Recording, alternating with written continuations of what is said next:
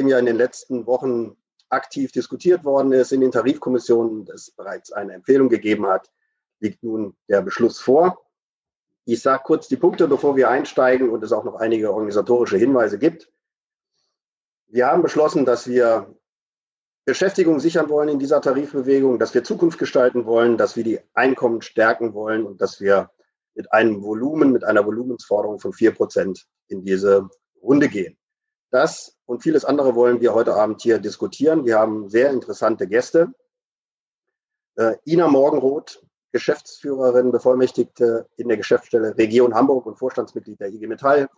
Roman Zitzelsberger, Bezirksleiter in Baden-Württemberg und Stefan Schaumburg, der den Funktionsbereich Tarifpolitik beim Vorstand der IG Metall leitet. Bevor wir in die Veranstaltung inhaltlich einsteigen, möchte ich einige wenige Vorbemerkungen machen, auch organisatorischer Art. Alle Teilnehmenden können über die Funktion Fragen und Antworten im Chat äh, kommunizieren mit uns. Im Hintergrund arbeiten Sok Yong Lee, Kaya Böbel und Michael Jenecke, sammeln, strukturieren, beantworten vielleicht auch schon das eine oder andere. Nach etwa einer Stunde werden wir dann mit Kaya über die äh, gestellten Fragen diskutieren können und äh, nützen das letzte Drittel dieser Veranstaltung, um auch gestärkt äh, oder verstärkt auf diese Fragen einzugehen. Zweiter Punkt. Wir machen in diesem Format zum ersten Mal den Versuch einer barrierefreien Online-Schriftdolmetschung und hoffen, dass das auch so klappt und funktioniert. Dritter Punkt ist äh, eine wichtige Vorbemerkung. Wir werden in den kommenden Wochen und Monaten auch weitere Angebote machen zum Thema Tarifbewegung. Insofern versteht das bitte als einen Auftakt. Ich denke, wir werden mit diesem Thema noch einige Monate, auch Anfang 2021 sicherlich zu tun haben und dann auch mit weiteren Kolleginnen und Kollegen aus Geschäftsstellen, Haupt- und Ehrenamtliche und auch aus Bezirksleitungen diskutieren können. Nun zum Thema und unseren Gästen. Lasst mich vielleicht auch kurz sagen, wer hier die Moderation macht. Einige wenige Worte zu mir. Richard Ronert, ich leite das IG Metall Bildungszentrum in Spockhövel äh, seit etwa anderthalb Jahren und davor habe ich an verschiedenen Stellen auch äh, im Felde der Tarifpolitik gewirkt, in der Bezirksleitung in Nordrhein-Westfalen oder auch im Funktionsbereich Tarifpolitik beim Vorstand.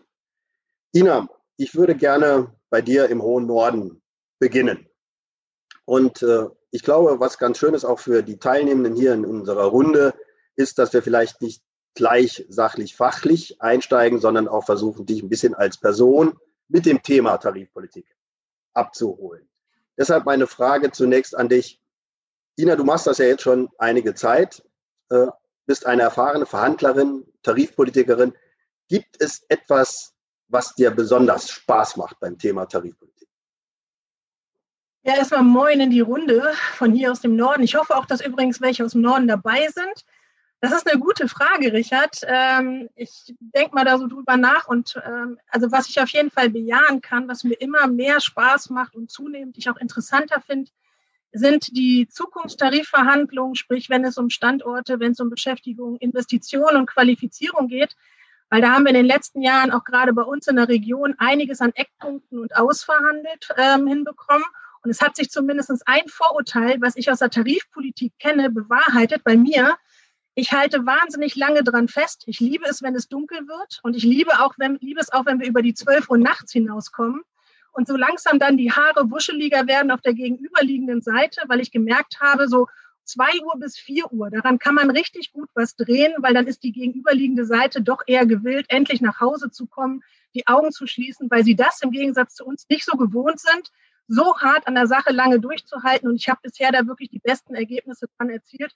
Und das macht mir Spaß, dieses Durchhaltevermögen mit den Ehrenamtlichen zusammen hinzukriegen kriegen. Und nachher haben wir ein Eckpunktepapier, was dann auch wirklich sich zeigen lassen kann, wo viele Themen drin wirklich abgearbeitet sind. Das ist das, was mir richtig Spaß macht. Also da beiße ich mich fest und ähm, arbeite darauf hin und äh, liebe es dann auch wirklich, die Nulluhr zu überschreiten.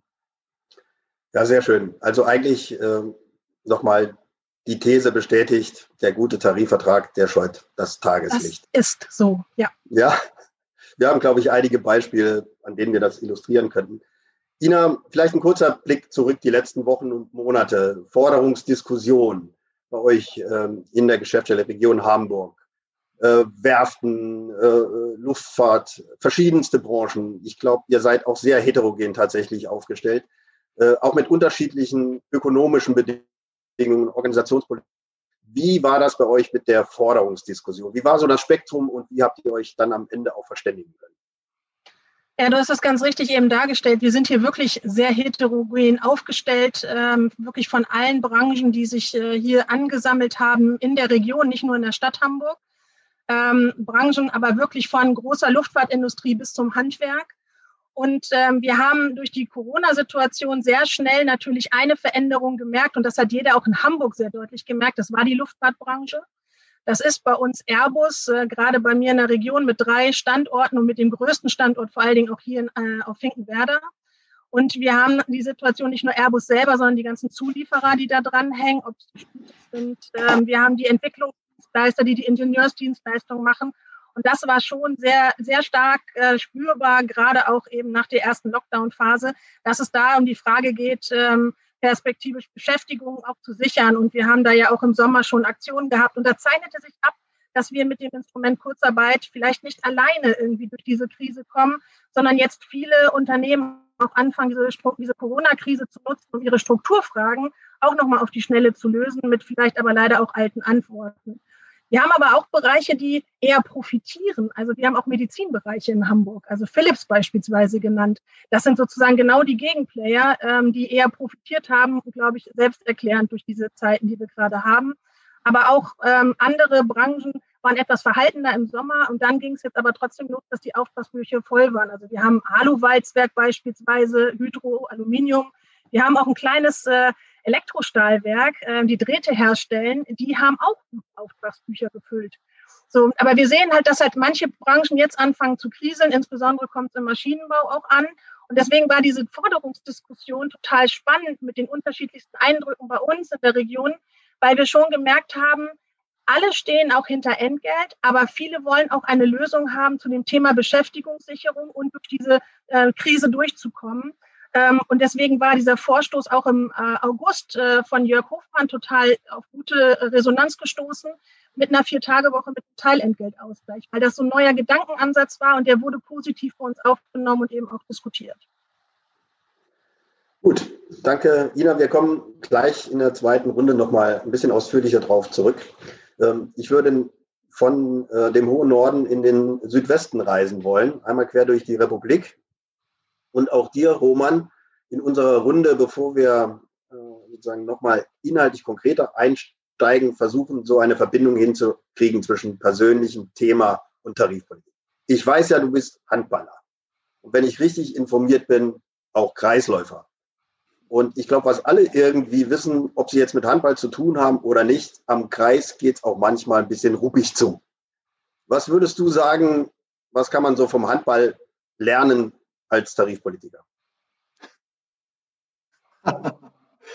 Also zunächst mal, und das ist eigentlich die Eigenschaft des Kreisläufers, immer dahin gehen, wo es weh tut. Alles andere führt nicht zum gewünschten Ergebnis.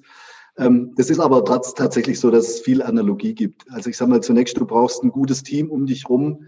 Da gibt es nicht den einen, sondern gewinnen kannst du das ganze Ding nur, wenn das Team exzellent zusammenarbeitet, wenn es gut trainiert ist, wenn es wirklich sich im Vorfeld viel Gedanken gemacht hat, wie man sozusagen mit der Taktik auch gut durch die Runde kommt.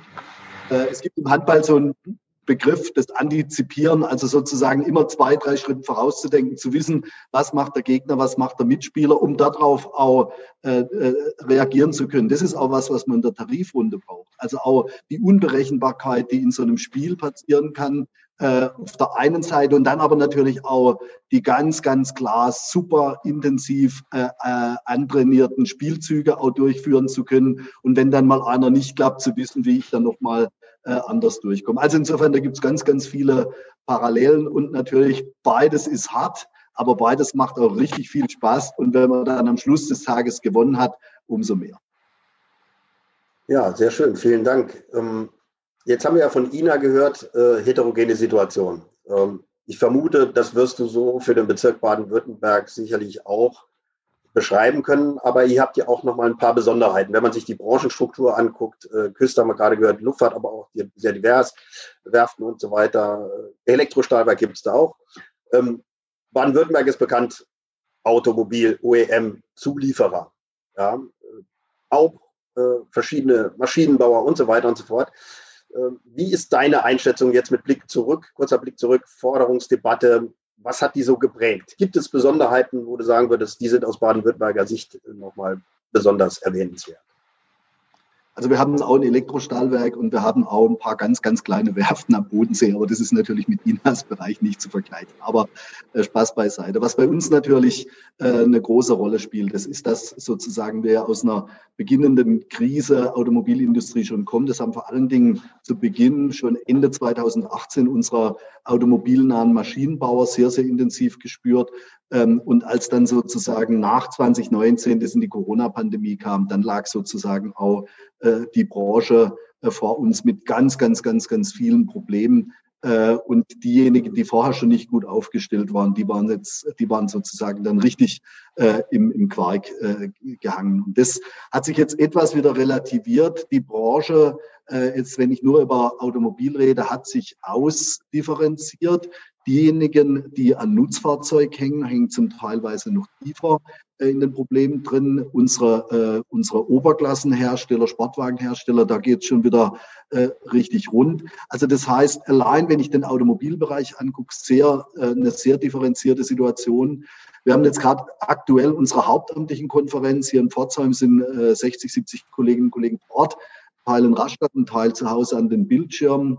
Wir haben jetzt gerade heute nochmal eine Debatte über die Situation im Bezirk insgesamt gehabt. wir können jetzt mittlerweile feststellen, das hat sich wieder etwas entspannt. Etwa 30 Prozent der Betriebe sind in der Situation, dass die Betriebsräte rückmelden, die Lage ist gut, weise sogar sehr gut. Aber wir haben auch nach wie vor ungefähr 30 Prozent der Betriebe, die noch richtig äh, im Quark hängen. Das sind vor allem die Maschinenbauer, die bereits Ende 2018, ich habe es angesprochen, sozusagen auch Probleme hatten. Unser äh, Medizintechnikgürtel äh, rund um Albstadt, Schwäbische Alb etc., ähnlich wie Ina das sagt, dort brummt es zum Teil richtig, auch in einigen anderen Branchen. Was wir allerdings jetzt feststellen können, ist, dass bei aller Unterschiedlichkeit der Frage, was ist wichtig, bei ein paar Geld, bei anderen natürlich das Thema Beschäftigungssicherung, bei allen in Baden-Württemberg das Thema Verbesserung äh, Ausbildungstarifvertrag, Einbeziehung Dualstudierende, Übernahme Dualstudierenden, was, ein, allen, was allen klar ist, wir brauchen eine richtig aktive, eine beteiligende, äh, sozusagen auch eine aktionsorientierte Tarifrunde, um sozusagen auch die Menschen und die Mitglieder Danke, Roman. Soweit erste Eindrücke aus Baden-Württemberg. Stefan, nehmen wir dich als dritten Gesprächspartner hier nochmal mit in die Runde und äh, du hast es schon gemerkt und bist gespannt, was wird er mich jetzt bloß fragen? Äh, zum Einstieg. Äh, und die Frage ähm, lautet, ich weiß von dir, ähm, du spielst Gitarre und äh, was liegt also näher als der Frage nachzugehen, gibt es einen Song, ähm, von dem du sagst, der passt eigentlich ganz gut zu dieser Tarifrunde? Ja, gibt es wahrscheinlich mehrere. Ich, ja, schwierige Frage. Ja, mal so, ich sitze öfters mal rum und spiele traurigen Delta Blues auf der Gitarre. Das passt ganz sicher nicht zur Tarifrunde. Aber da ich für den Sommer Karten hatte für die Waldbühne, für das Iron Maiden Konzert und das nicht stattgefunden hat, sitze ich jetzt hier und spiele einsam vor mich hin, Fear of the Dark und hoffe, keine Angst im Dunkeln zu haben und mit anderen gemeinsam durch den dunklen Wald zu kommen. Respekt. Ich hätte fast Highway to Hell vermutet, aber 400 ist auch gegangen. Ja, ähm, beeindruckend, muss ich sagen. Das passt ja schon fast auch zur Vorweihnachtszeit. Fürchtet euch nicht. Wie dem auch sei, ähm, es ist ja deine Rolle als Leiter des Funktionsbereichs Tarifpolitik, äh, das große Ganze, den ganzen Laden zusammenhalten, koordinieren, sieben Bezirke, ähm, den Blick dafür zu schärfen, äh, dass auch alle mit an Bord bleiben, dass die gesamte IG Metall hinter den Forderungen steht und auch Besonderheiten zu berücksichtigen sind. Was würdest du sozusagen aus zentraler Sicht jetzt nochmal hinzufügen wollen zu dem, was äh, Ina und Roman uns aus Hamburg beziehungsweise Baden-Württemberg geschildert haben? Naja, dass es eine große Bereitschaft in der IG Metall gibt, diese Widerstände und diese Unterschiedlichkeiten sozusagen auszuhalten. Es gibt zwei Themen, die noch nicht genannt worden sind von Roman und von Ina, die aber äh, für mich innerlich ganz wichtig sind und die Koordinationsnotwendigkeiten nochmal klar machen. Das ist zum einen das Thema der Dualstudierenden, der ganzen Frage, was wir im Bereich von Ausbildung machen, haben wir sehr unterschiedliche Situationen in den Regionen, in den Bezirken. Da ist es gelungen, das sehr solidarisch in eine gemeinsame Forderung zu gießen. Und die Kolleginnen und Kollegen in den ostdeutschen Tarifgebieten haben das Thema Angleichung der Arbeitszeiten sich vorgenommen. Auch da haben wir aus Nordrhein-Westfalen, aus Baden-Württemberg, aus Bayern ganz viel Solidarität erfahren, dass dort diese Forderung unterstützt wird. Also zeigt sich, die IG Metall wird von Mal zu Mal mehr, das war schon in der letzten Tarifrunde so, ein Laden, der auch darauf achtet, dass keiner zurückbleibt und alle mitgenommen werden können. Okay, also ein anspruchsvolles Programm, würde ich mal sagen, mit dem Paket, äh, das wir da als IG Metall auf den Weg gebracht haben heute. Äh, jetzt sieht es ja so aus, die Forderung ist beschlossen, die Tarifverträge sind gekündigt und das Schieds- und Schlichtungsabkommen sieht vor ähm, für die westlichen Tarifgebiete, dass wir im Dezember die ersten Verhandlungen führen vor dem Weihnachtsfeste. Also mal geprüft wird, äh, was sind unsere Argumente und äh, was sagen die Arbeitgeber dazu. Die Arbeitgeber haben sich ja schon geäußert, schon im Vorfeld geäußert. Insofern würde mich nochmal interessieren, und da machen wir jetzt vielleicht mal die Runde, Roman, wir beginnen bei dir. Äh, in Baden-Württemberg und gehen dann nochmal hoch in den Norden. Und äh, Stefan, dich möchte ich dann dazu auch nochmal befragen. Also die Fragestellung oder die Besonderheit bei dir, Roman, dass ja dein Verhandlungspartner dir gerade abhanden gekommen ist, nach Berlin gewechselt ist zu Gesamtmetall oder wechseln wird. Ähm, kennst du eigentlich schon deinen neuen und ähm, was ist eigentlich von Südwestmetall zu erwarten ähm, und äh, wie stellt ihr euch da auf? Ich habe jetzt gerade vor einer Stunde dem äh, Stefan Wolf, dem Dr. Wolf, meine Glückwünsche zu seiner sehr aktuell gerade durchgeführten Wahl als Gesamtmetallpräsidenten äh, übermittelt. Ähm, wer allerdings mir, mir, gegenüber am 16. Dezember sitzt, das ist noch unklar. Das weiß die Arbeitgeberseite noch nicht. Da sind sie jetzt auch seit längerer Zeit im Suchen und am internen Diskutieren. Also insofern, da darf ich gespannt sein, aber das wird sich wohl in den nächsten Tagen entscheiden. Man muss bei, äh, man muss bei der Arbeitgeberlandschaft und bei allen, ähm, bei allen Widerständen, die wir da natürlich öffentlich hören, erleben und äh, was wir da gesagt bekommen, auch über die Medien, auch nochmal genau hinhören. Und da ist schon auffällig, äh, dass die Gegenüber bei mir, Südwestmetall, da deutlich schärferer Gangart formuliert als die anderen Verbände. Da ist nämlich nicht nur die Rede von Stillhalten und Zurückhalten und keine weiteren Kostenerspar keine weiteren Kostensteigerungen, reden meine davon, meine in Anführungszeichen, äh, sozusagen tatsächlich tarifvertragliche Kosteneinsparungen zu wollen. Das formulieren sie aber ziemlich klar, dass ihnen schon auch vorschwebt, dass wir in dieser Tarifrunde arbeitgeberseitig echte Kostenreduktionen durchsetzt, was immer das dann im Konkreten heißt. Wir haben uns, äh, äh, wir haben uns sehr intensiv mit diesen Fragen beschäftigt, was da auf uns zukommen kann. Taktisch auf der einen Seite, das sind wir übrigens wieder beim Handball und Stefan war immer auch ein exzellenter Handballer, anständig bemerkt. Ähm, haben uns da sehr, sehr deutlich vorbereitet und eins ist klar, ähm, wir befürchten, dass Südwestmetall wieder in eine ähnliche Situation kommt wie in den letzten Tarifrunden auch, dass man gegenüber der eigenen Mitgliedschaft ein großes Paket aufzeigt, was man gern alles möchte, sich am Ende dann gegen eine IG Metall nicht durchsetzen kann und dann am runden Lecken ist.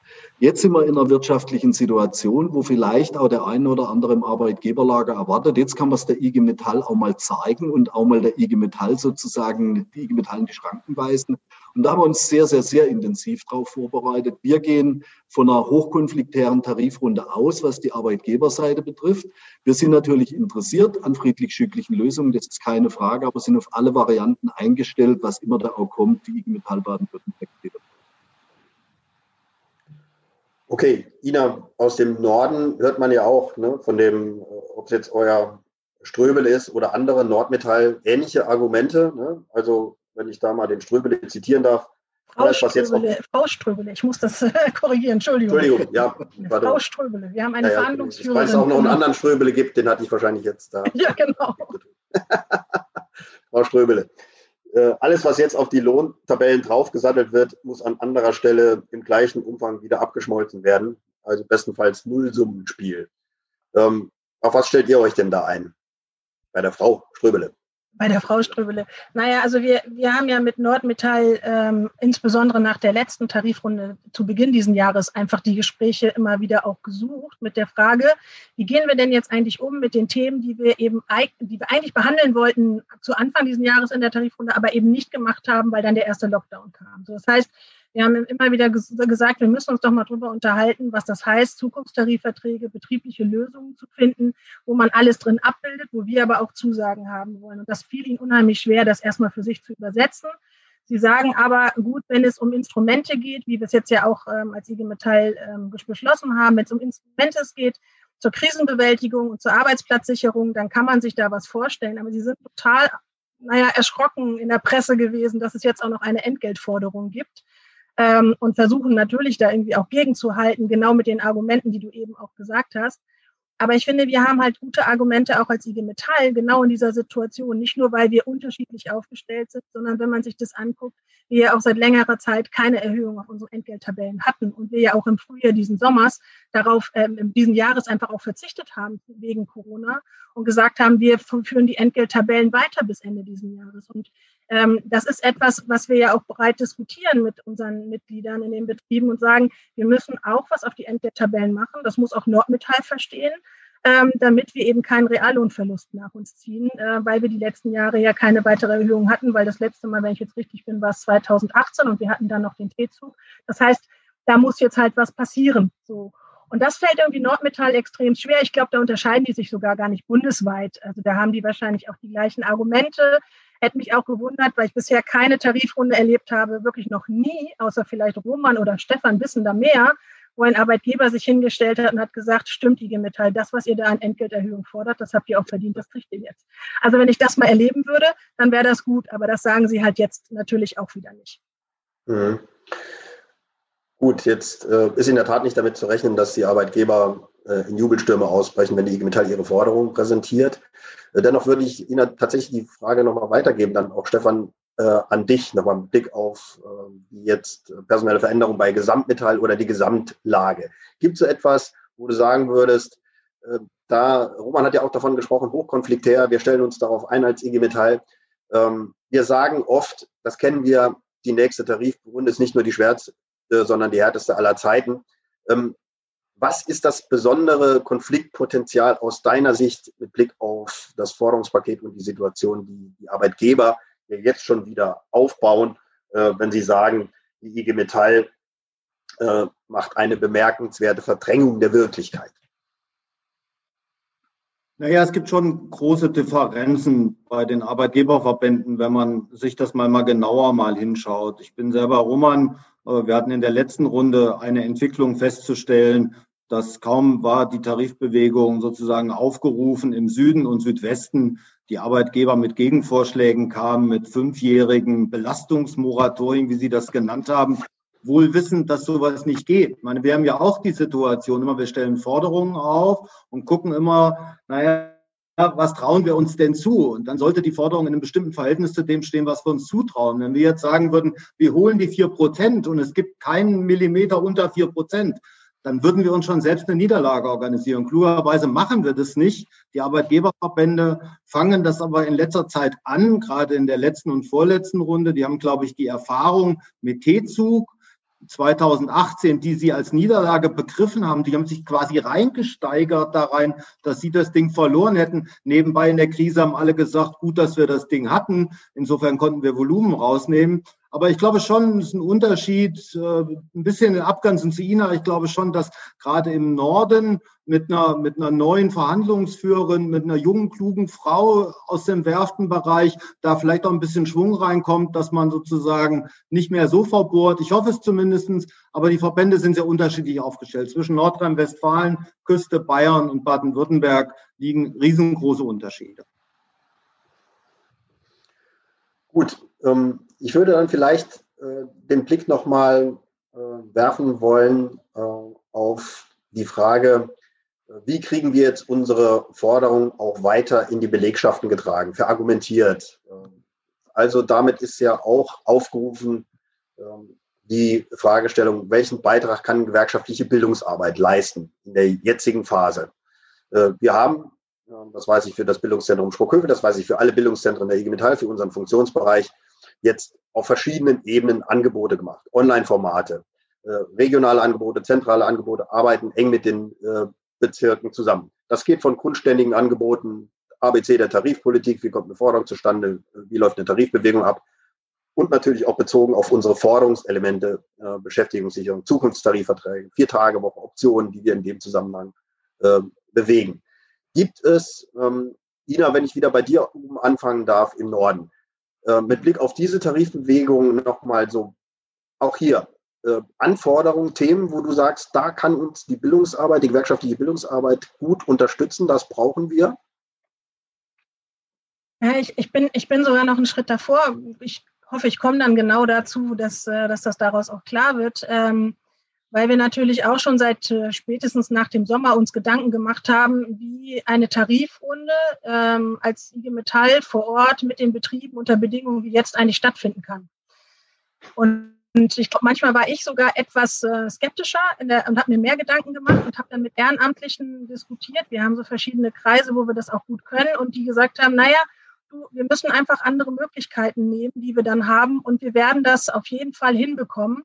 Aber wir sollten uns auf jeden Fall auch austauschen untereinander, weil vielleicht haben ja andere Betriebe auch jetzt schon etwas gemacht. Und wir haben ja auch bei uns in der Region schon Aktionen gemacht, selbst unter Auflagen, wie sie jetzt stattfinden oder vorhanden sind. Also ich sage mal, symbolisch äh, irgendwie 2000 Stühle vors Airbus-Werk zu stellen, als es um, die, um den Arbeitsplatzabbau im Juli ging, das hat schon etwas hergemacht. Und das, äh, dann, dann hast du zwar nicht die irgendwie mehrere tausend Beschäftigte drauf, aber du hast in der Symbolik hast du viel erreicht. So. Und ich glaube, wir müssen einen Austausch darüber organisieren. Und da hat ja auch ein, äh, ein Format, was ja jetzt auch, äh, glaube ich, gestern nochmal stattgefunden hat bei uns im Norden, was aber, glaube ich, auch aus Baden-Württemberg kam. Also diese Frage ähm, Abstand, Maske, Arbeitskampf mit dem Titel, den ich ja echt sehr einprägsam finde ist eine Möglichkeit dafür, ähm, sich Ideen zu machen und kreativ zu werden, weil ich erlebe in der Diskussion mit unseren Funktionären und Tarifverantwortlichen treffen, dass die eher sogar übersprudeln von Ideen, aber sich schon auch gezielt im Kopf machen, okay, was heißt das, wenn wir nicht klassisch zurückgreifen können auf zum Beispiel so einen großen Küstenaktionstag, wie wir das kannten oder wie wir das in Hamburg hatten mit unserem Spielbudenplatz, also wo dann schöne Bilder entstanden sind, irgendwie vor der Ritze mit den IG Metall fahren beispielsweise. Ähm, aber da gibt es, da gibt es Lösungswege für. Und ich glaube, Bildungsarbeit kann da auch mit unterstützen, wenn ich mal auf Mobilisierung gucke und ähm, wir dann da mal ansetzen. Bei den Inhalten, das hast du aufgezählt, Richard, sind wir, finde ich, schon ganz gut dabei, ähm, solchen Einheiten auch zu schulen. Was heißt das zum Beispiel mit, mit Optionen irgendwie bei einer Vier-Tage-Woche oder so? Ich glaube aber, wir müssen halt gucken, wie wir jetzt die Tarifrunde rein in die Betriebe bekommen, wie wir unsere Kolleginnen und Kollegen mobilisiert bekommen, ähm, wie wir sozusagen aber auch deutlich machen, wenn wir vielleicht auch andere Verhandlungsformate haben, vielleicht Teilhybrid, wer weiß, was da noch kommt, dass es nicht heißt, nur weil nicht alle Menschen sofort in einem Raum sichtbar sind, dass nicht auch alle Kolleginnen und Kollegen Interesse an dieser Tarifrunde haben.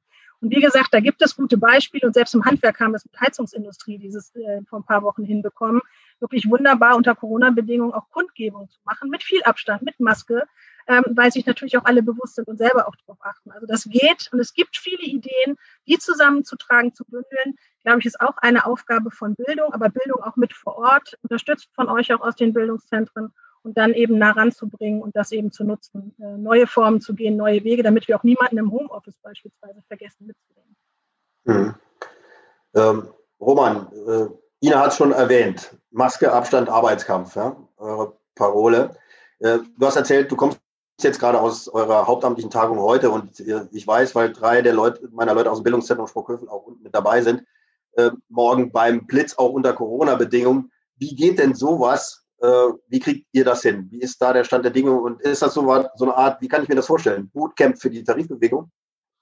Genauso kannst du dir das vorstellen.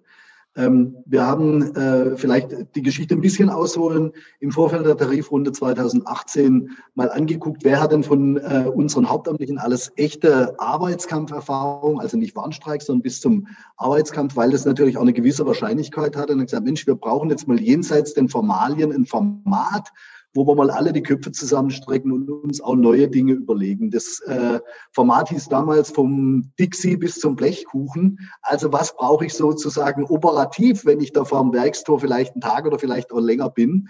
Äh, das war ein ziemlich gutes Format, wo unheimlich viele Leute abgeholt hat. Als wir jetzt äh, nach der Sommerpause, ähnlich wie Ina das geschildert haben, überlegt haben, wie kommen wir denn unter Pandemiebedingungen einmal in die Ansprache und dann in Folge natürlich auch in Arbeitskampfmaßnahmen, haben wir uns dieses äh, von Dixie bis zum Blechkuchen wieder erinnert und Sebastian und Barbara vom Tarifteam haben gesagt, das Ding heißt Abstand, Maske, Arbeitskampf diesmal. Äh, und dann haben wir da draußen ein Workshop-Format gemacht. Das haben auch einige Geschäftsstelle jetzt mal als Auftakt für sich gemacht.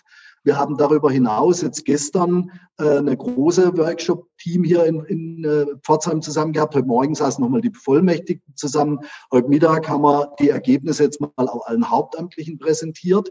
Und gleichzeitig haben wir jetzt in den letzten zwei Wochen Folgendes gemacht. Wir haben hier in Pforzheim und Umgebung rund und roh 20, 24 Betriebe sind es, glaube ich, mit den Bevollmächtigten rausgesucht, wo wir jetzt mit unterschiedlichsten Formaten äh, und unterschiedlichsten Voraussetzungen überlegen, wie kriegen wir Massenansprache sozusagen äh, trainiert. In den 24 Betrieben werden wir jetzt morgen früh oder heute Nacht geht schon bei Male in Mühlager los. Sie haben sich beispielsweise vorgenommen, mit einer Betriebsrat mit Betriebsratssprechstunden im Zelten äh, bis morgen Nachmittag um 13 Uhr mit 1000 Beschäftigten in den Betriebsratssprechstunden geredet zu haben über die Situation bei Maler. Da wird natürlich auch die Tarifrunde stattfinden. Wir haben in anderen Betrieben Telefonaktionen, weil dann kurzfristig es nicht mehr ging.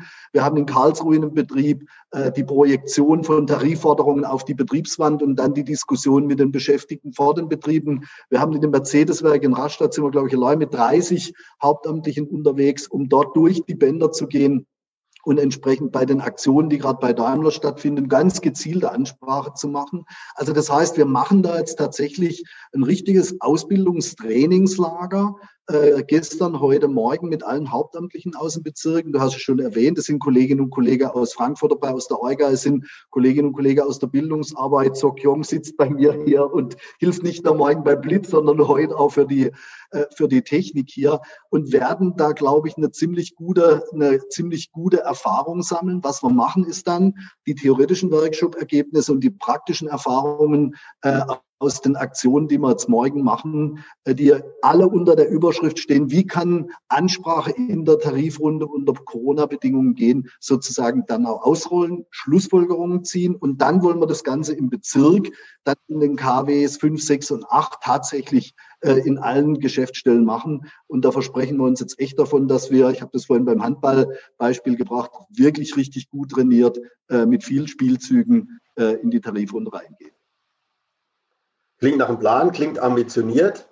Ähm, Stefan, wenn wir äh, da jetzt so schon die Beispiele hören, auch was Ina erzählt hat im Juli, ne, diese Auseinandersetzung bei Airbus, Arbeitsplatzabbau äh, gedroht und dann 2000 Stühle. Also wunderbare Aktion, kreativ, äh, das, was Roman jetzt auch berichtet hat. Ähm, ich weiß jetzt hier aus NRW die Aktion mit den Autokinos und andere.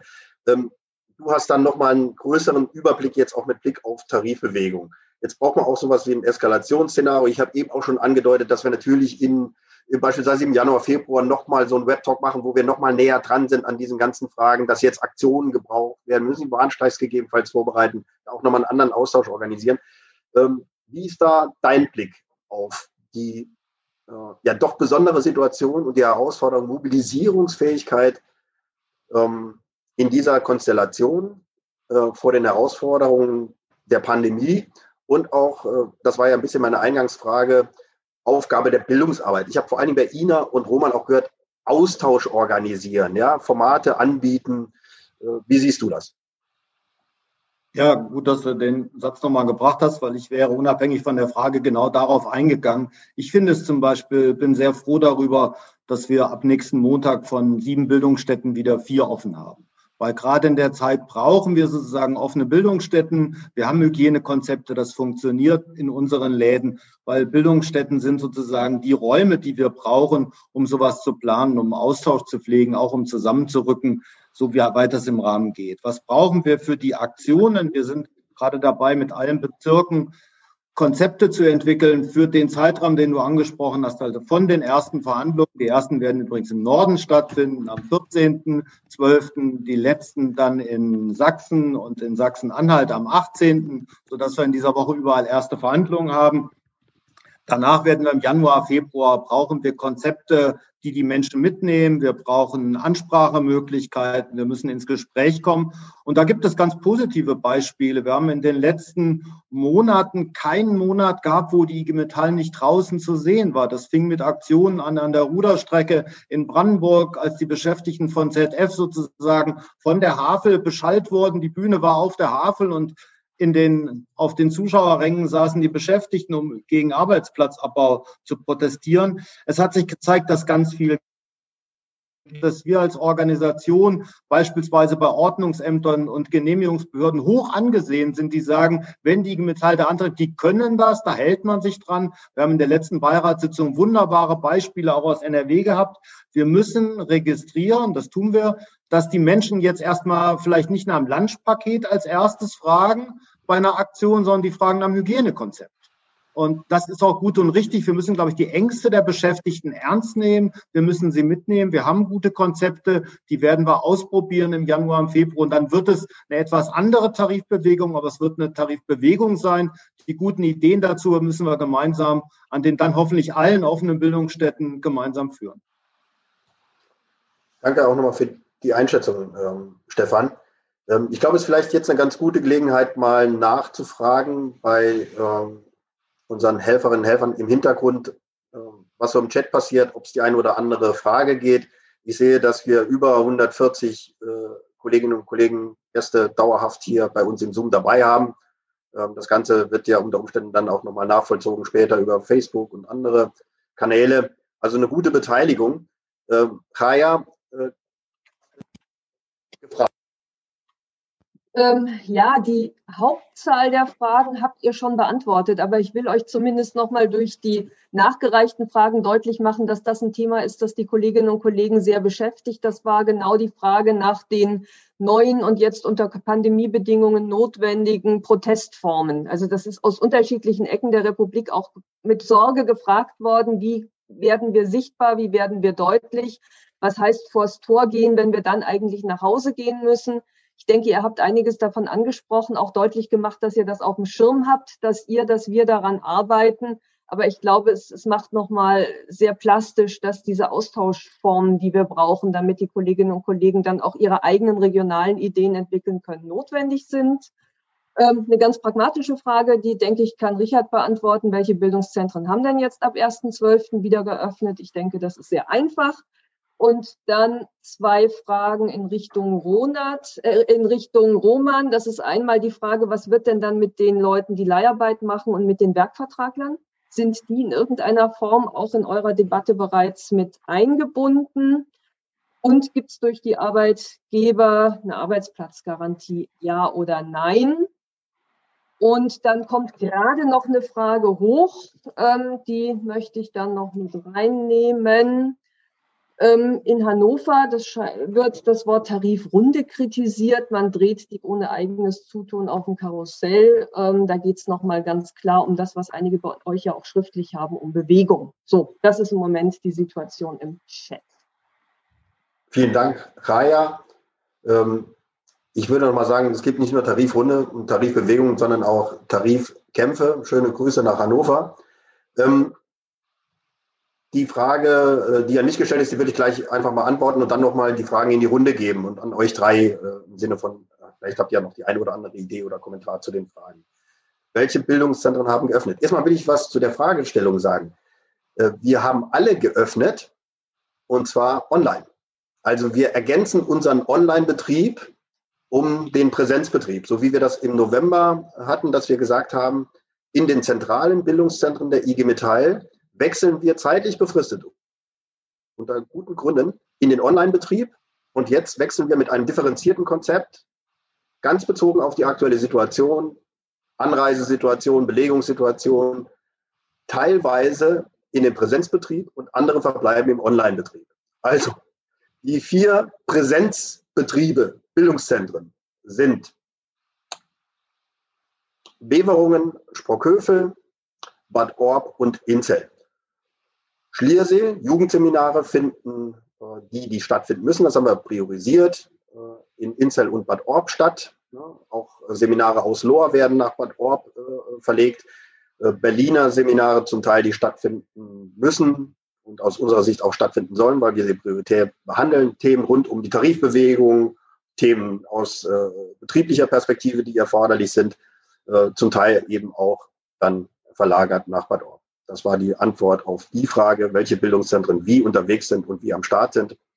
Ähm, wir alle sind am Start, online und eben auch zum Teil präsent. Im Dezember, Mitte Dezember entscheiden wir dann, wie wir mit allen Bildungszentren dann im Januar weitermachen. Jetzt ist ja nochmal die Frage, die wir eben selber am Wickel hatten, auch im Chat äh, virulent. Und das ist natürlich die Frage, die stellt sich der Vertrauensmann und die Vertrauensfrau. Äh, klassischer Warnstreik, äh, wir gehen raus vors Tor.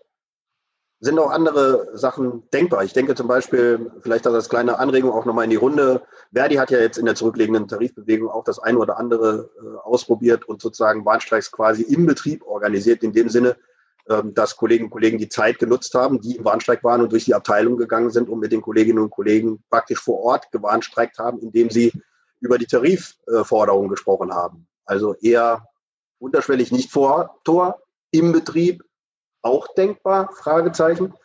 Lass uns doch mal eine Runde machen. Ähm, wer möchte beginnen? Stefan.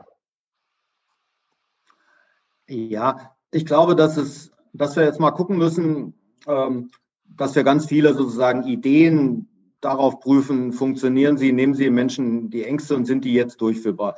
Ich glaube, wir haben im Moment auch die Situation, dass wir eine Gruppe von Beschäftigten haben, die können in der Pandemie in Anführungszeichen ganz normal weiterarbeiten. Alle, die mobil arbeiten, die im Homeoffice sitzen, die sowas können. Und wir haben eine andere Gruppe, die das nicht kann, weil sie in einer Fabrik Autos zusammenbauen, Maschinen zusammenschrauben, was auch immer. Ich glaube, wir müssen einen Blick darauf richten, dass wir sozusagen für beide Beteiligungsformen schaffen und wir müssen, und das haben wir bei der Forderung, glaube ich, gut und richtig gemacht, für beide sozusagen Angebote, Lösungsangebote der Tarifbewegung haben. Mir hat jetzt jemand einen Film gezeigt, wie man einen Abwesenheitsassistent bei Outlook sozusagen einstellen kann. Dann, wenn man dem eine Mail schreibt, dann geht so ein Fenster auf, ein kleines Filmchen, da klappt jemand seinen, seinen Rechner zu und da steht heute Arbeitskampf. Also was ist ein Warnstreik? Ein Warnstreik ist sozusagen erstmal das Nichtarbeiten, das kann ich wo auch immer machen.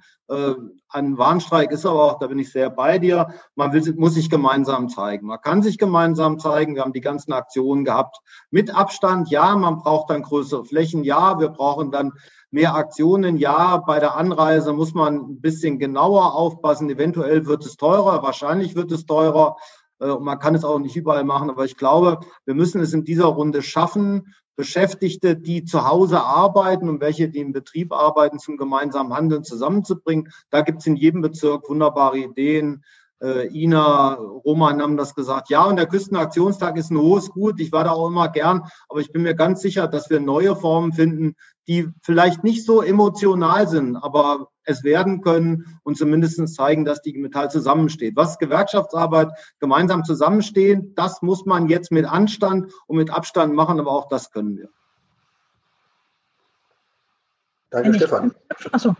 Ja, gerne, Ina. Ich, ich wollte gerade anknüpfen an das, was Bitte. Stefan gesagt hat, weil ähm, für mich ist immer ganz wichtig, dass wir das Thema, wir nennen das immer Mobilisierung in so einer Tarifbewegung, aber im Grunde geht es um das Emotionalisieren auch von diesen Themen, die als Forderung da sind. Und ähm, Küstenaktionstag, ähm, also ich glaube schon, dass wir was finden werden, was auch emotionalisiert, weil ich erlebe, dass selbst kleinstere Zusammenkünfte unter allen Maßnahmen, die wir haben, sind gerade richtig emotional. Nicht nur wegen der Thematik, sondern weil die Menschen sich einfach wieder in einem Zusammenhang sehen und doch merken, sie sind nicht vereinzelt. Wenn es gerade auch um diejenigen geht, die wir beispielsweise eher zu Hause haben und die eben nicht noch sich mit Abstand äh, tagtäglich in der Produktion begegnen können. Ich, ich glaube nur, wir, wir werden einfach verschiedene Phasen uns wieder anschauen.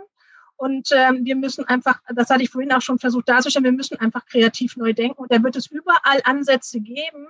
Und ich meine, was die IG Metall oder wir doch immer zusammen gut gezeigt haben, ist, ähm, wenn es darauf ankommt, stehen wir zusammen und wir werden es auch hinkriegen, jeden mitzunehmen. Und ich, ich finde, es gibt halt jetzt seit, seit dem ersten Lockdown so viele betriebliche Anlässe, wo wir so viel schon gemacht haben. Ich, wenn, wenn man die Presse sich anschaut, wir sind gut präsent mit allen Themen als IG Metall und zeigen uns mit unseren Kolleginnen und Kollegen. Und ich bin da sehr zuversichtlich auch, dass wir das in der Tarifrunde wirklich gut hinbekommen und dass es gute auch Konzepte geben wird. Aber es wird nicht das eine Ultima-Konzept geben, was für alle passt, sondern wir müssen uns die Gegebenheiten genau anschauen vor Ort. Und wir haben deshalb auch glaube ich, die Zeit jetzt genutzt, um mit allen auch darüber zu diskutieren. Und das, was Stefan eben nochmal meinte, das, das stimmt. Ich erlebe das hier bei uns in der Region genauso mit allen Versammlungsbehörden. Die haben ein hohes Vertrauen in uns, kriegen schnell Sachen genehmigt weil die sagen, das, was die IG Metall macht, hat Hand und Fuß, da wird auf alles geachtet, das ist nachverfolgbar, das klappt. Ähm, und deswegen, die sind uns da absolut wohlgesonnen und ich habe da auch gar keine Sorge, dass wir wieder was Emotionales finden, wie wir im Bezirk und auch nachher bundesweit diese Tarifrunde emotional erlebbar machen.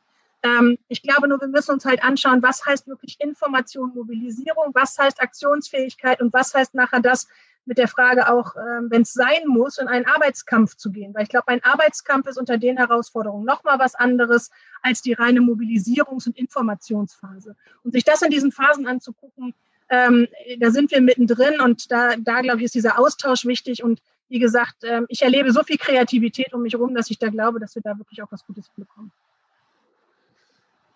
Ja, das kann ich vielleicht, das kann ich vielleicht aussagen. Ich würde kurz die beide Frage die Chaya äh, aus dem Chat vorgelesen hat, beantworten. Dort, wo es Leiharbeit und Werkverträge noch gibt, binden wir die tatsächlich so ein, wie das möglich ist. A, B, äh, gibt es von den Arbeitgebern äh, sozusagen Beschäftigungssicherungsaussagen? Ja, das haben wir ja teilweise, wenn ich an, an, an Daimler und einige andere denke. Aber es geht, glaube ich, auch in der Tarifrunde um mehr und deshalb auch die wichtige Forderung nach Zukunftstarifverträge, dass wir nämlich nicht nur irgendeine abstrakte Beschäftigungssicherung haben wollen, sondern tatsächlich auch wissen, was ist das Geschäft von morgen was ist sozusagen das Produkt von morgen? Was ist die Qualifikation von morgen? Das ist, glaube ich, ein ganz, ganz wichtiger Punkt, um den es auch inhaltlich in der Tarifrunde geht. Aber nochmal zur, äh, nochmal zu dieser Frage der Beteiligung, der Mobilisierung, der Aufklärung. Und das will ich unterstreichen, was Ina sagt.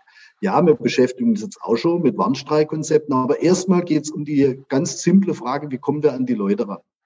Und das, was wir da äh, gestern, heute und morgen vorbereitet und auch durchführen, äh, das ist tatsächlich auch etwas anderes wie alles, was ich in über 30 Jahren Hauptamtlichkeit erlebt habe. Ich habe heute Mittag äh, von einem vortragenden Kollegen, äh, vom Gewerkschaftssekretär, ein ganz neues Wort gelernt. Der sagte, ah, einer unserer Aktionsbetriebe ist deshalb so schwierig, weil das ist eine infektionsschutzsensible Belegschaft.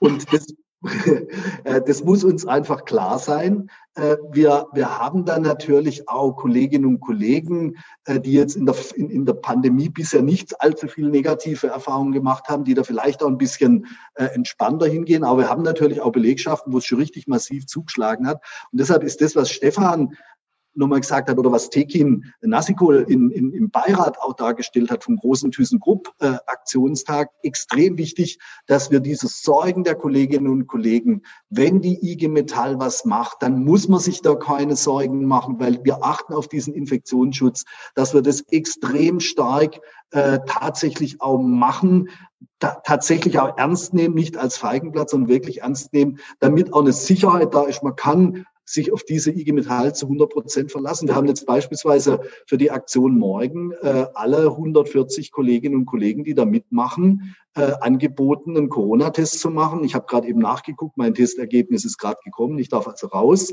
äh, und haben gesagt, die, die es nicht wollen, weil das natürlich freiwillig ist, die setzen wir dann auch sehr gerne bei den Telefonblitzaktionen ein. Aber das ist, glaube ich, ein Punkt, den muss man extrem ernst nehmen. Und dann wird es sehr stark darauf ankommen, und das will ich auch nochmal unterstreichen, was Ina sagt, dass wir nicht nur in der Frage der Infektionsschutzsensibilität, sondern eben auch in der Frage, wie ist wirtschaftliche Situation äh, und etc. Äh, extrem gut überlegen müssen, was wir tun. Vielleicht ein kleines Erlebnis, und ich will das jetzt gar nicht komplett verraten, aus dem Workshop Abstand Maske Arbeitskampf war, wie kriegen wir die Kolleginnen und Kollegen im Homeoffice sozusagen auch aktiviert, an einem Warnstreik äh, teilzunehmen. Da ist einmal das, was Stefan sagt, mit, äh, mit diesem Abwesenheitsassistent etc. die Idee.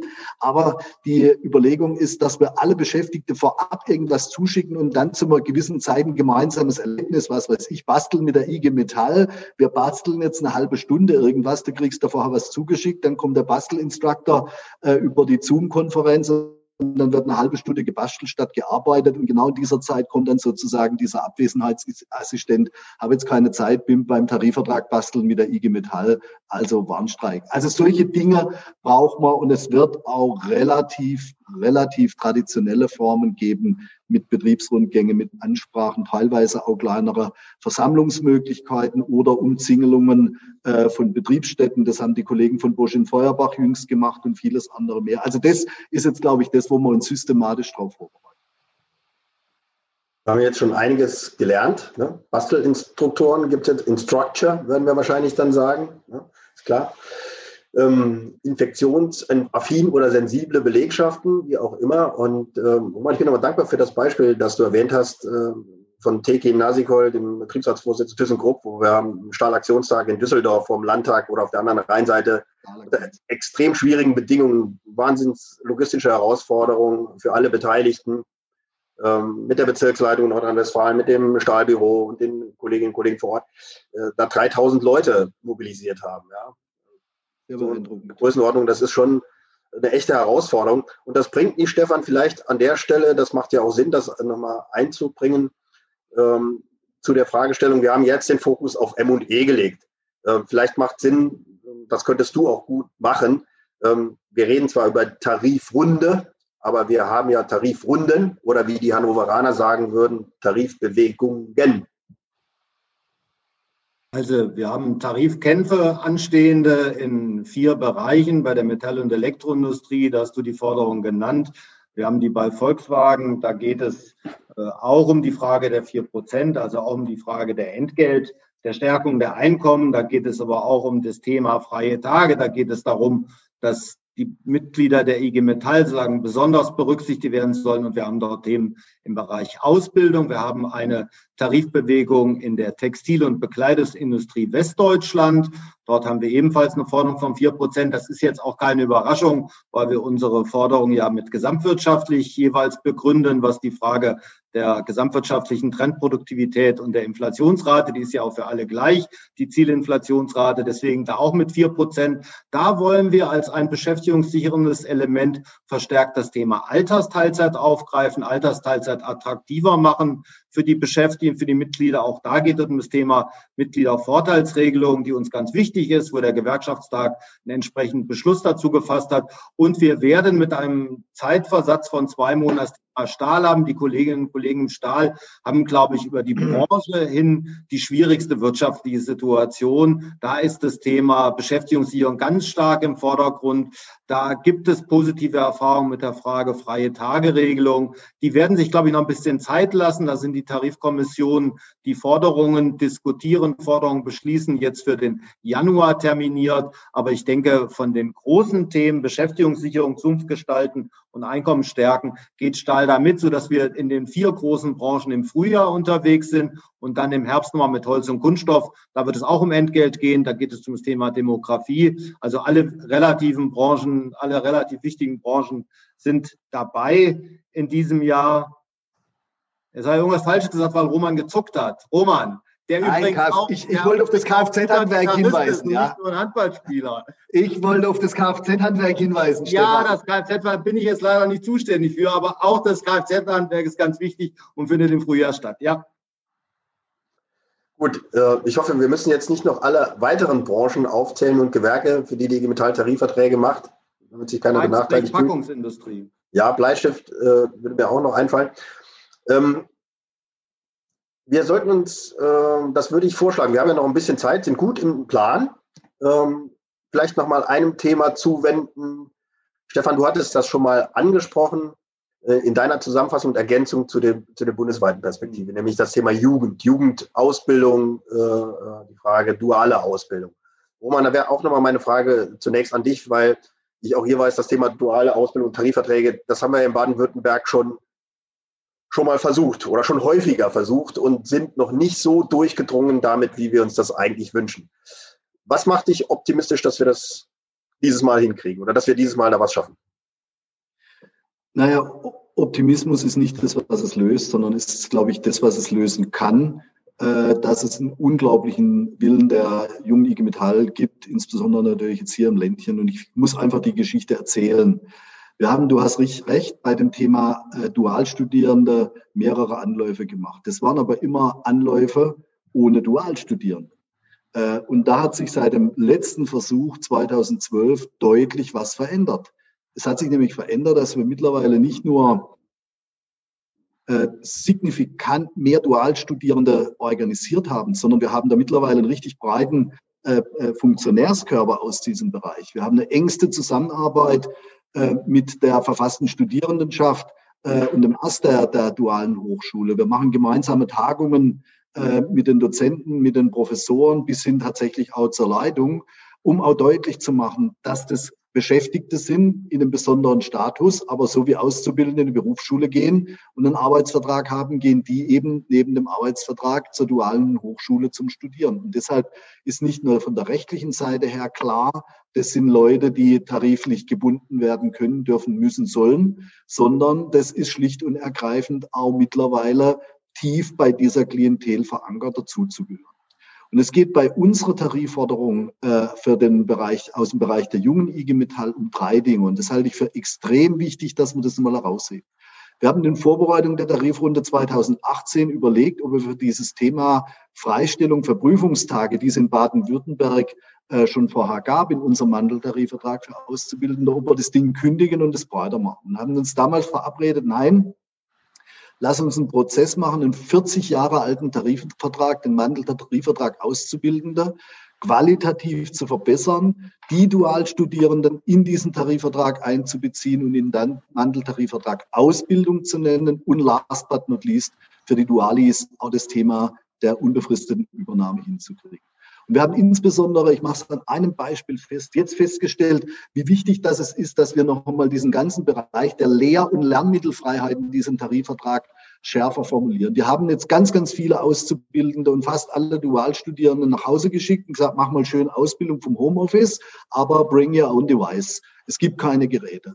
Und da hängt jetzt plötzlich die Frage der Qualität der Ausbildung davon ab, ob sich jemand ein gescheites Laptop privat leisten kann oder was auch immer oder nicht. Und das ist eine breite Debatte geworden, zu sagen, es geht uns um mehr als um die Einbeziehung der Dualstudierenden. Wir wollen endlich äh, bessere Regelungen für Auszubildende und Dualstudierenden insgesamt.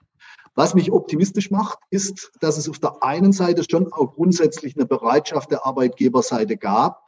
Die gab es selbst letztes Jahr im Sommer noch. Da sind sie jetzt massiv davon abgerückt. Aber es will ich auch deutlich sagen, die junge IG Metall sagt, wir haben jetzt über drei Jahre intensiv diese Frage diskutiert, rauf und runter. Wir haben Beschlüsse gefasst, wir haben viel mobilisiert, wir haben uns extrem breit aufgestellt. Und deshalb haben wir jetzt bei unserer Forderung in der großen Tarifkommission nicht nur die Forderung formal beschlossen, sondern sozusagen eine Selbstverpflichtung nach innen an alle Hauptamtliche, an alle Betriebsräte, an alle Aktiven, dass die IG Metall, dass das kein Projekt der jungen IG Metall ist, sondern der ganzen IG Metall Baden-Württemberg und dass wir da bereit sind, auch alles auf äh, die Schippe zu legen, was es braucht, um das auch durchzusetzen. Das ist bei Tarifverordnungen immer so. Ob man es tatsächlich durchkriegt, wird man am Ende sehen. Aber das ist ein Punkt, wo wir klipp und klar sagen, wir müssen da diesmal durch die Tür kommen. Das ist unser Anspruch in diese Tag. Ja, es wird ja auch eine wichtige Frage sein, auch mit Blick auf das Mobilisierungsthema, ne? weil natürlich auch gerade bei den Aktionen, die wir äh, in den letzten Jahren ja durchgeführt haben, insbesondere die junge IG Metall da immer vorne mit dabei war, eine ganz wichtige Rolle gespielt hat, ähm, dass wir da das super verlässlich. Genau. Ja, also ich äh, gucke jetzt noch mal, wenn von euch keiner unmittelbar noch mal einen Beitrag leisten will, in die Frage äh, Chat, soweit ich sie sehen kann und würde Haya dich noch mal fragen, ist da noch mal was aufgetaucht, was wir aufgreifen können? Ähm, ich glaube tatsächlich, das größte Thema habt ihr anfangs bearbeitet, beantwortet und dann aber auch in die einzelnen Geschäftsstellen weitergereicht und in die Betriebe. Jetzt gibt es noch eine ganz einfache Frage, gibt sowas wie einen Bonus für direkte Mitglieder, fragt ein Zoom-Benutzer, ein Mitgliederbonus. Reicht das einfach mal so weiter und verschwindet dann wieder?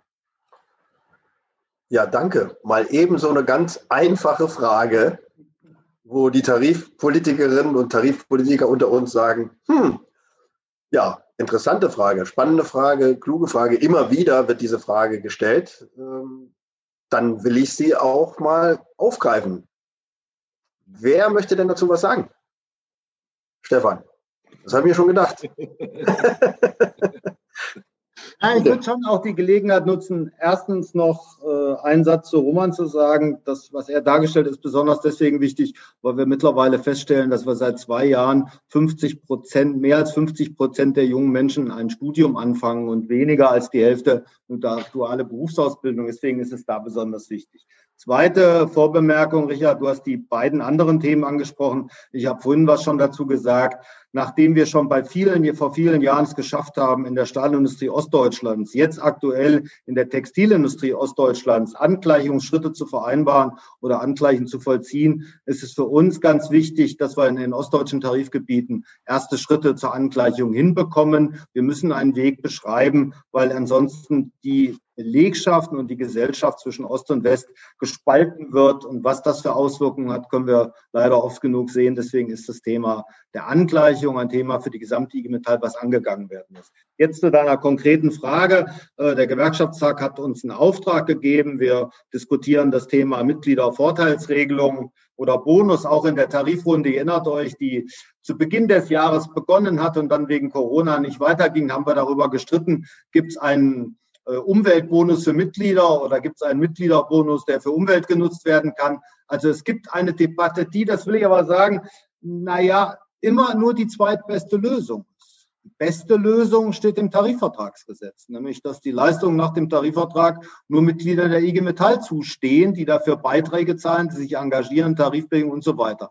Es gibt ein paar interessante Urteile mittlerweile zu der Frage einfachen Differenzierungsmöglichkeiten. Es gibt keine Möglichkeit für uns, den Arbeitgeber dazu verpflichten, Tarifleistungen nur an IG Metall-Mitglieder auszubringen. Deswegen sind wir dabei, solche Lösungen zu finden. Da muss man ein bisschen ins Steuerrecht gucken. Da gibt es ein paar Ideen. Wir haben Regelungen bei der Textilindustrie, bei der Miederindustrie, Mitgliedervorteilsregelungen. Wir haben seit ein paar Jahren es erstmals geschafft, bei einem großen in dem Bereich der IT-Dienstleistungen Mitgliederbonus zu machen. Ich habe gerade eine Liste äh, jetzt mit 25 Unternehmen erstellt wo wir Mitgliedervorteilsregelungen gemacht haben, ganz unterschiedliche Art. Das geht von Erholungsgutscheinen über andere Vorteile, die Mitglieder sozusagen bekommen. Ich kann die verstehen, die sagen, naja, am Ende einer Tarifbewegung schafft es der Arbeitgeber sozusagen allen die gleiche Leistung zu bringen, aber ich habe mich dafür engagiert und ich habe ein Prozent Beitragsleistung gezahlt und ich will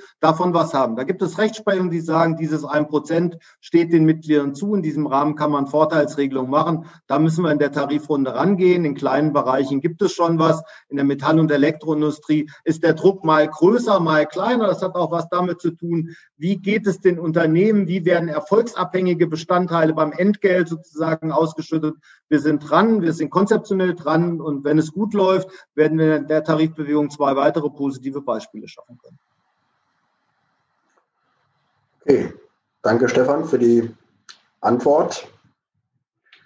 Wir haben jetzt 19.02 Uhr und wenn ich auf meinen Zettel gucke, was ich mit euch besprechen will, haben wir alle Themen einmal angesteuert. Und jetzt kann man über das Filibustern nachdenken, was man will. Aber gewerkschaftliche Veranstaltungen sozusagen nach dem Prinzip durchzuführen, hoffentlich reden alle äh, nochmal das Gleiche und dann aber auch bitte bis ganz zum Schluss wie angekündigt, das sollten wir nicht machen. Also insofern habe ich gar kein Problem damit äh, und guck mal in die Runde, soweit ich das äh, sehen kann, äh, dass wir jetzt auch in vielleicht so ein Abschlussstatement nochmal machen, äh, jeder kurz. Äh, und dann können wir auch gerne in den vergnüglichen Abend und in den interessanten Arbeit, Abend mit äh, Thorsten Stelzner überleiten und würde ähm, vielleicht in der gleichen Reihenfolge, wie wir eingestiegen sind, euch nochmal äh, bitten um so ein Fazit. Also im Sinne von ähm, auch mit Blick auf die, die, die Diskussion, die wir jetzt hatten. Was war für mich vielleicht so nochmal so ein besonderer Punkt?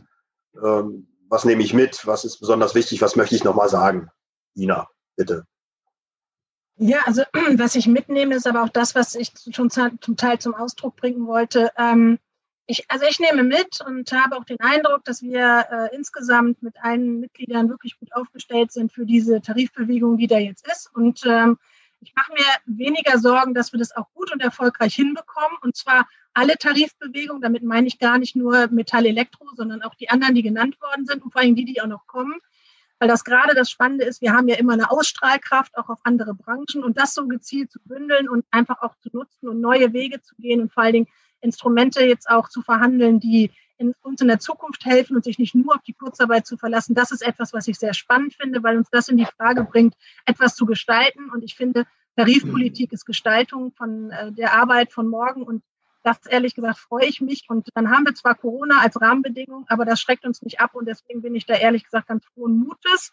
Ähm, ich weiß, dass es nicht einfach wird, aber da ich auch schon in nicht einfachen Verhandlungen in 2018 erlebt habe, dass man das auch mit anderen Druckmitteln dann doch hinbekommt, auch ein gutes Ergebnis zu erzielen, wenn man viele mitnimmt, ähm, freue ich mich ehrlich darauf, da, da mit euch allen drin zu starten, die jetzt auch zugucken. Und das nehme ich so mit, weil es sprudelt vor Energie, es sprudelt vor Ideen und ich finde, wir sind gut aufgestellt und wir sind gut begründet mit unseren Forderungen. Danke, Ina. Roman. Na, lass mich mal so anfangen. Als ich irgendwann ähm, in der Tarifrunde 2018 früh morgens in einem Vier-Augen-Gespräch dem Dr. Wolf gegenüber saß und sagte ihm, Herr Dr. Wolf, entweder ihr springt jetzt da drüber oder wir finden uns im 24-Stunden-Warnstreik wieder. Und er sagte, nee, da kommt er nicht drüber. Wusste ich ganz genau, dass ich zu ihm sagen kann, okay, Alea Jagda ist, dann ist klar, was jetzt passiert und es ist ihre Verantwortung. Was hatten wir damals gemacht? Wir hatten damals eine Situation, dass wir äh, über Wochen und Monate uns intensiv genau auf diese Situation vorbereiten konnten. Und ich als damaliger Verhandlungsführer wusste ganz genau, da hinten dran steht eine IG Metall, die sich in, auf alle Varianten und insbesondere auf diese unseres 24-Stunden-Warnstreiks intensiv vorbereitet hat. Das hat natürlich als, das macht natürlich in so einer Verhandlung auch schon, ich sag mal, sehr, sehr selbstsicher, weil man weiß, was man kann. Ich habe heute und aus vielen Diskussionen in den letzten Wochen und Tagen gelernt, die IG Metall ist egal zwischen Flensburg und Garmisch, zwischen Saarbrücken und Bautzen wieder genauso drauf nämlich sich intensiv auf diese Tarifrunde vorzubereiten und intensiv auch zu wissen, wie wir unter ganz anderen Bedingungen, sowohl von Pandemie über wirtschaftlichen Druck, den man erfassen kann, tatsächlich in der Lage sind, diese Tarifrunde auch erfolgreich nach Hause zu fahren. Erfolgreich heißt in dem Fall aber nicht, dass da am Ende des Tages der, das Füllhorn äh, sozusagen im materiellen Sinne ausgeschüttet wird, sondern dass es eine Lösung gibt für die großen Herausforderungen, für die Frage der Zukunft der Betriebe und Unternehmen, für die Frage von sicherer Beschäftigung durch Arbeitszeitmöglichkeiten mit Entgeltausgleichen, aber eben auch für die Frage von Entgeltsteigerungen äh, in einem entsprechenden Maßstab und natürlich auch die weiteren Themen von Arbeitszeit Ost bis über die Frage auszubildende Dualstudierende, die ich angesprochen habe. Ich glaube, insofern sind wir in der Lage, etwas zu tun, was sich vielleicht momentan manche noch nicht vorstellen können. Und diese Aussage, die auch Ina gerade nochmal getroffen hat, wir machen das jetzt unter Pandemiebedingungen und wir können das, wir kriegen das hin. Das ist nicht das Pfeifen im Walde, sondern die felsenfeste Überzeugung, dass wir uns darauf richtig vorbereitet haben. Ich will das auch nochmal unterstreichen. Nicht nur für M&E, sondern wir haben für den Bereich Textil und Bekleidung genau die gleiche minutiöse Planung wie wir uns da aufstellen. Und deshalb gehe ich mit großem Optimismus und nach der Veranstaltung mit noch mehr Optimismus äh, in diese Tarifrunde. Und ich will es einmal ausdrücklich lobend erwähnen, das, was der Bildungsbereich jetzt macht, sowohl an den Unterstützungsseminarangeboten, was ihr euch jetzt ausgedacht habt für die Tarifrunde oder auch diese Formate, das ist dafür ein ganz, ganz wichtiger Beitrag. Deshalb von mir auch ganz herzlichen Dank dafür. Danke, Roman. Stefan, das war viel Zuversicht, viel Optimismus, viel Vertrauen, Selbstvertrauen in die eigene Kraft. Es würde mich äh, überraschen, äh, wenn du jetzt zu anderen Ergebnissen kommen würdest. Naja, ich habe mich an diese Rolle der Spaßbremse so ein bisschen rangearbeitet. Da hat sie noch nicht voll verinnerlicht. Insofern will ich das jetzt auch nicht spielen, weil manchmal geht es ja auch darum zu sagen, wenn es zu euphorisch wird, zu sagen, lass mal gucken. Ähm, ich habe hohen Respekt vor dieser Tarifbewegung, weil ich glaube, sowas haben wir in der Form noch nicht gemacht, sowohl was wirtschaftliche Bedingungen angeht, was die Frage einer Zukunft angeht und dann unter den Rahmenbedingungen Pandemie. Äh, ich sehe dieses digitale Veranstaltungsformat oder die verschiedenen Formate, die wir machen, äh, da sind wir, glaube ich, ganz gut aufgestellt. Ich hatte erst naja, da bin ich skeptisch rangegangen. Geht das? Kann das sowas wirklich eine Debatte geben? Ich fand das heute eine sehr schöne Geschichte. Mein, mein Job wird sein, und das glaube ich wird auch relevant werden, äh, diesen Laden zusammenzuhalten. Also ein bisschen respektlos, aber das Zusammenbleiben über Regionen und Branchen, die Frage über Haupt- und Ehrenamt, Jung und Alt und alles, was da gibt, also die Spaltungsversuche, die es gibt von Arbeitgebern mit Betrieben, die, denen es gut geht, denen es nicht so gut geht, mit der Frage Anspruchsmentalität. Ich finde es eine Frechheit, äh, dass sozusagen die Arbeitgeber jetzt versuchen, unsere Beschäftigten der Metall- und Elektroindustrie auszuspielen gegen die, die in Pflegeeinrichtungen, Krankenhäusern arbeiten, nach dem Motto, die müssten noch mal Geld kriegen, für euch ist keins da. Also die Spaltungstendenzen in der Gesellschaft aufzugreifen, wahrzunehmen, wie Roman im Handball gesagt, zu antizipieren, was da kommt, mit was sie uns konfrontieren werden, da klug gegenhalten, alle Formate nutzen, den Laden zusammenhalten und in allen Tarifbedingungen so unterschiedlich die die Bedingungen sind, gemeinsame Ergebnisse zu kriegen. Das wäre was, was wir, glaube ich, alle zusammen machen können. Und da helfen solche Formate wie heute Abend auf jeden Fall auch. Danke, Stefan. Ich ähm, will mich auch bei euch bedanken und ich weiß nicht, was soll ich euch nochmal wünschen? Bezogen auf die Eingangsfrage könnte ich sagen, Ina, viele äh, Verhandlungsnächte bis in den frühen Morgen, äh, wo man ne, äh, nicht nur offensiv, sondern auch defensiv kompakt stehen und viele Tore, das Spiel gewinnen. Und ähm, Stefan äh, mit dem Song, ich würde sagen, No Fear in the Dark, ja. Und wenn es ein Highway to Hell wird, dann fahren wir halt den. Das sollte auch nicht das Problem sein. Zum Schluss Dank an alle, die äh, teilgenommen waren. Man könnte auch sagen, zu Hause an den Bildschirmen, so hat man das früher formuliert. Wir hatten durchweg äh, 140 äh, Teilnehmende. Ich glaube, eine ganz gute ähm, Basis äh, auch äh, für unsere Argumente, die wir dann auch weiter verbreiten können. Es bleibt mir Danke zu sagen, auch an die Unterstützung, an Chaya, an Michael und an Sokyong im Hintergrund, an die Frage der Schriftdolmetschung, die erfolgt ist.